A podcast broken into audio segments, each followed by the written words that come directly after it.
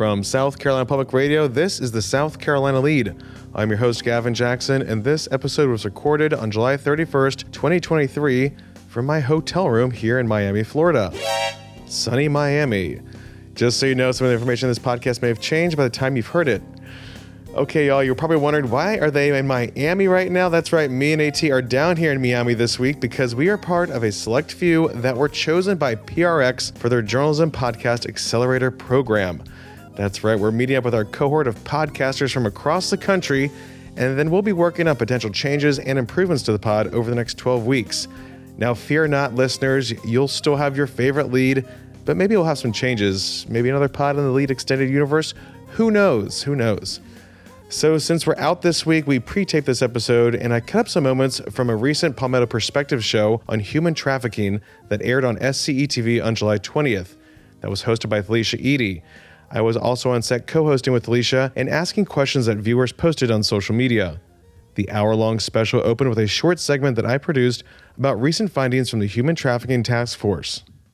In 2022, the South Carolina Law Enforcement Division supported 416 human trafficking victims from 440 cases throughout South Carolina, according to the State Human Trafficking Annual Report. Of the total number of victims, 399 were minors and 17 were adults. They led four commercial sex operations to combat human trafficking in regions around the state, resulting in the arrest of 13 sex buyers. Here's South Carolina Attorney General Alan Wilson.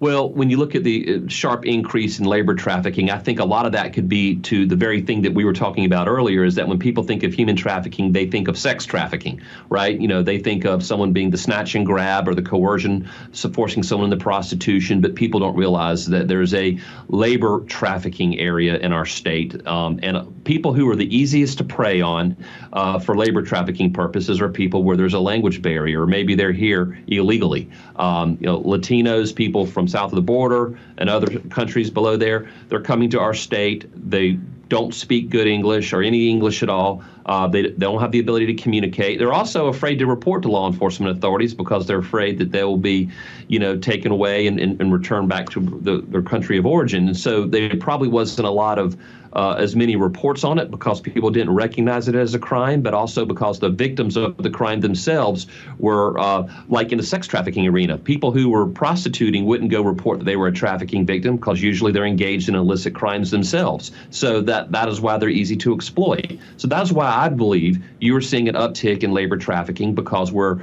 seeing we're educating people about it, we're seeing the effects of it more frequently, and then we're able to identify it as such.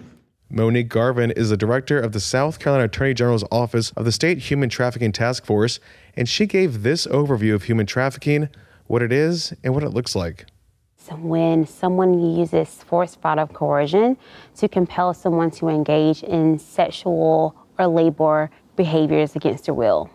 Um, we oftentimes see that happening in various communities, but people oftentimes have concerns or questions around what does force, fraud, and coercion look like? And so when we talk about force, fraud, and coercion, we think about force being more of that physical violence, that physical abuse. We're looking at things like restraint or confinement. When it comes to things like fraud, one might be compelled to do fraud by offering things like a modeling career, a better life, marriage, um, anything that's going to offer something that they probably can't follow through on or won't follow through on, but use to lure the victim in to manipulate them. The most common form of trafficking that we see, although, is coercion. And coercion is going to be that psychological abuse um, you might see things like shame, um, abuse, control, threatening their family, threatening the individual. One thing that we've been seeing with our youth, we've seen an uptick of youth exchanging inappropriate photos between one another, and then traffickers using that as a way to blackmail them um, to compel them to engage in sexual acts. So those are the three forms that we see. And while we're talking about that, it's important for us to highlight that youth who are under the age of 18 if they're engaged in commercial sex, they are, we don't have to prove that force, fraud, or coercion. And if they're engaged in commercial sex, they're automatically going to be a victim of human trafficking. So it's important for us to notate that because we don't want to lead the perception that we have things like child prostitutes or blaming children for their vulnerability and for their exploitation. You know, we have, I think when people hear the word human trafficking, their mind may automatically go to sex trafficking. But like we, we've been seeing in the headlines and what we saw in the piece, there's sex trafficking and then labor trafficking. Is one more prevalent than the other here in South Carolina? Um, we we do have an emphasis. We do see an emphasis on sex trafficking in South Carolina. However, we have seen a 450% increase in labor trafficking compared to last year's data. And so, while sex trafficking has gotten more attention over the years, we are refocusing and seeing and, and, putting an emphasis on labor trafficking as well. Sex trafficking is one of the types of trafficking that is not more prominent necessarily, but it's more recognizable. And so that's why it's important for us to increase the labor trafficking initiative that we're um, launching at our department, in our state task force, um, and also just highlighting both forms so we don't overemphasize one over the other. Lieutenant Jade Roy with the State Law Enforcement Division gave more details and examples on the labor side of human trafficking, which, like you've heard, has become an increasing problem in our state. Labor trafficking oftentimes involves our foreign national community. And so um, they, in and of themselves, are vulnerable uh, when they come into our country, whether they're here legally or they've crossed the border uh, or come into the country in, in a different way, uh, not, not legally. And so we're here to help those folks understand that, uh, that they may be getting taken advantage of. And so, um, what we want to ensure is that they're reporting those things to us when they occur. Some of the red flags that come into those elements that we see in restaurants and hospitality uh, community, as Monique said, and and our agriculture community, and, and sometimes in our factories and, and our industries, is that um, you know they're working long, extended hours. Many many instances where they were recruited for one particular uh, pay rate. It may be that they're not getting paid what the original contract said or what they were told that they would be paid when they when they took on the job, uh, or they're forced to work extended hours beyond what they would have normally worked. And so, in the agriculture community, you know, uh, in many instances, those those jobs uh, start early in the morning to beat that hot South Carolina sun. In many instances, we've we've seen where they're called upon at two, three o'clock in the morning to go out into the to different fields where uh, they wouldn't have otherwise been. And in other instances, there's there's commonly threats of uh, either deportation if they're from our foreign national communities, um, or uh, threats that they're going to be reported to law enforcement if they don't continue to cooperate with the with the job that they're in. And so those different things present in different ways. A lot of instances they're living on certain properties or with it with families in, in some some instances where they're again they're told if they attempt to leave there's threats of uh, like again the deportation or threats of violence threats uh, that they will be that their families will be taken advantage of or, or abused if they don't continue to participate in these uh, labor services. But there are some protections if they do report to law enforcement if they are Absolutely. their immigration status is questionable? Absolutely. And in, in those instances, we work with our uh, victim service providers and our nonprofit organizations to be able to provide services to them in an effort to uh, to ensure that they're protected through the process. And and um, we want to make sure that again, folks that are being taken advantage of, no matter where they're from, no matter their background, no matter their shape, size, color, age, gender, uh, that uh, that we're here to um, to serve them and protect them from the, uh, the situations that they've been put into. Kat Wehunt is a survivor of human trafficking and is founder of the Formation Project. She has a staff of eight folks and has helped work with more than 100 survivors of human trafficking. Here's part of her story. So I moved to South Carolina in 2015 and had just escaped a couple years before that my my trafficking uh, circumstances. I was trafficked by an older relative from the ages of 14 to 17, but didn't realize that it was human trafficking. I identified with lots of different vulnerabilities and lots of different other things, but did not think that what happened to me was human trafficking because I wasn't taken across state lines or taken to another country or um, held in a basement against my will or duct taped or handcuffed or any of those things that I saw on TV and that I saw in the media. And so I identified as a, as a survivor of many things, but not human trafficking. And I did know that um, I had a story and that I wanted to use my experiences to help other people. There's really no way to compensate for some of these things, but there, there's a way to make it a gift to other people. And I knew that that's what I wanted to do. So I was uh, volunteering and working for a rape crisis center and I was sitting in their training to become a victim advocate, and I heard about human trafficking for the first time.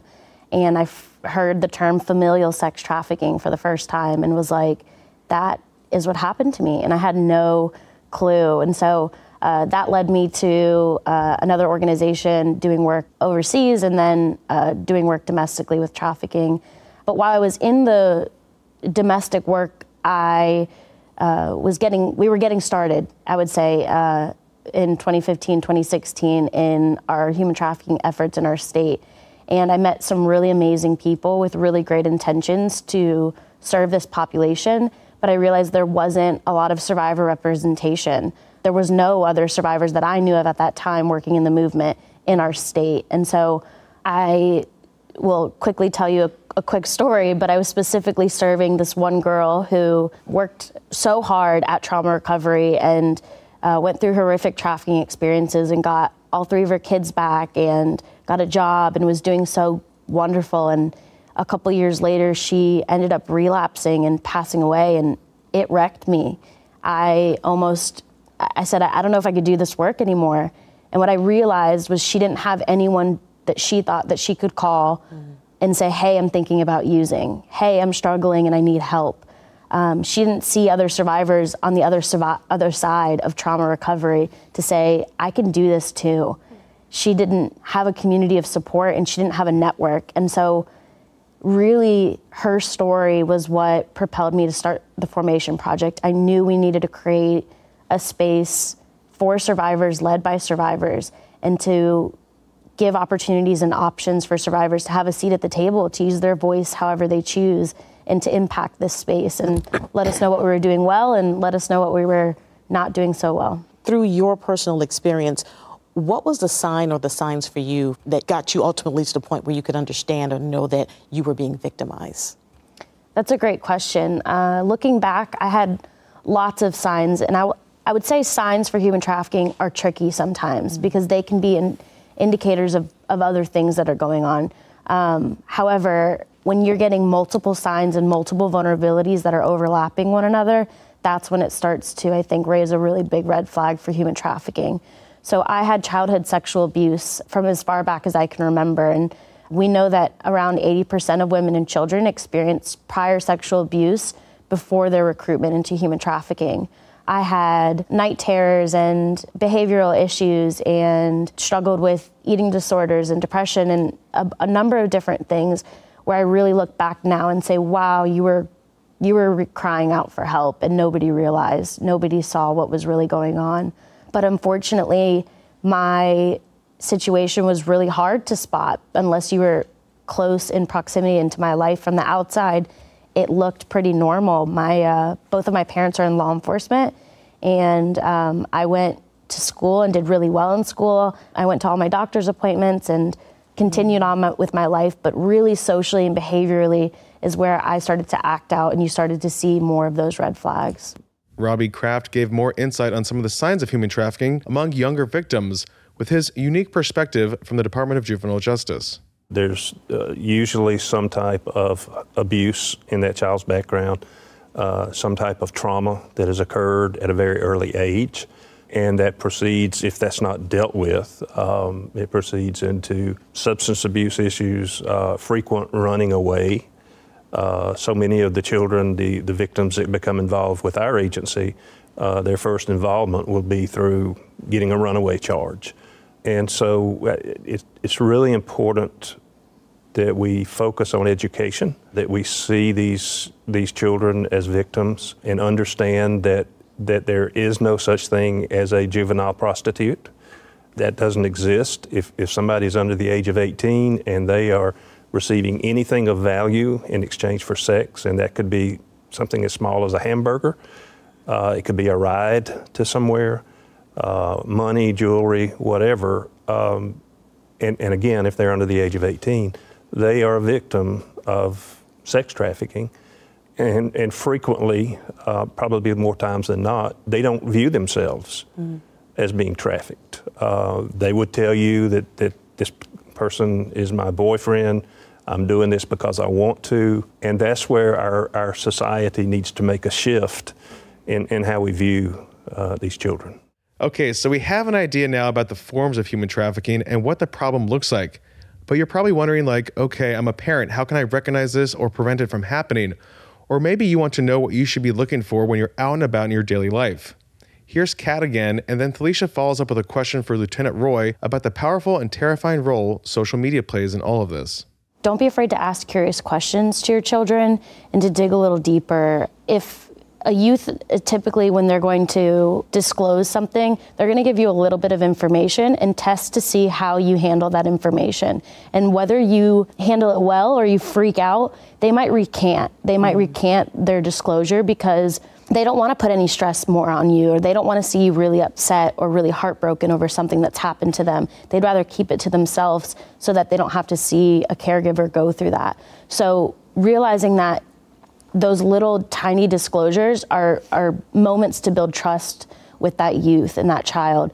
Um, and then to report that to somebody that can provide services and provide options as soon as possible to make that report, even if it's a questionable situation, better be safe than sorry and, and get somebody involved that can help.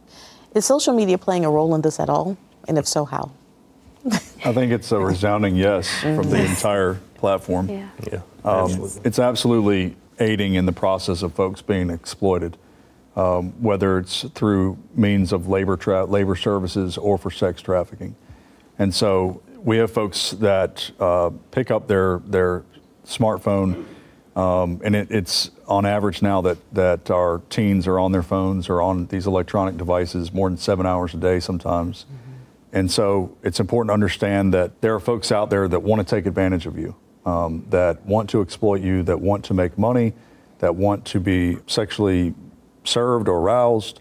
And so, uh, or they want to uh, put you into a particular job or field to where, again, they're able to hire you on at low at a low rate of pay or um, not pay you at all in some instances. And so, those things are happening. Our folks are often recruited online through social media platforms or, or different software applications on their cellular phones.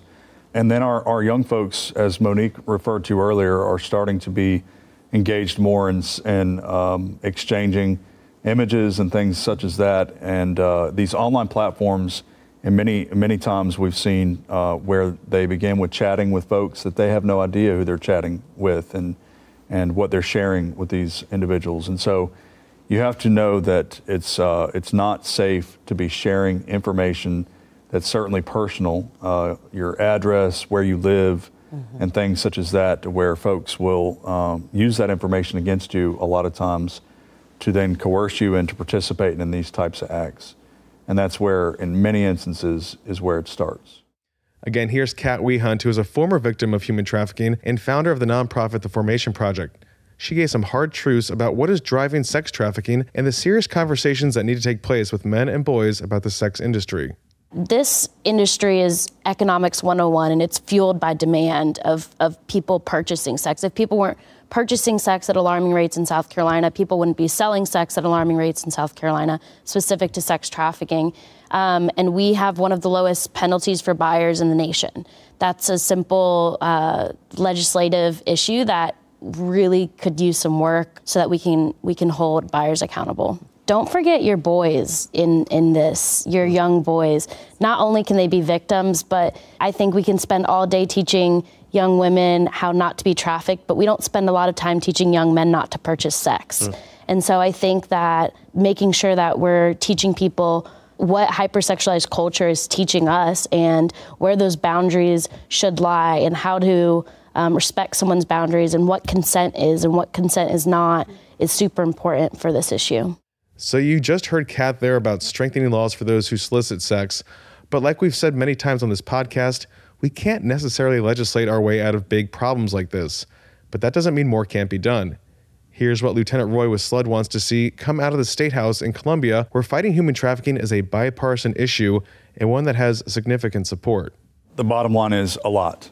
Um, and I say that because uh, while the numbers are increasing, the number of cases that are increasing, the more reporting that's out there, the more our state needs to be able to serve the folks that we come into contact with that are victims of this crime. And so, without the resources to be able to protect these folks, they're going to go back into the uh, the different situations that they're in. They're going to relapse, um, and if we if we can't provide those resources for extended periods of time, then we're really spinning our wheels. And so uh, we need more resources to serve our adult population, our adult community, to serve our minor children that we see time and time again that are that are uh, falling back into these situations. We have folks that are under the age of 18 and, and getting services through the Department of Social Services and other victim service providers that when they turn 18 and they start to transition to being an adult, they, uh, they in many times uh, find themselves back into the traumatic situations that they were in because that's what they knew, that's what they, uh, they've experienced in their life. And so we need help to, uh, to be able to, to get those things done, to get those services in place around our state, which we're, we're all working uh, towards systematically to be able to do that. Um, but that, that to me is where we will start to see um, that success.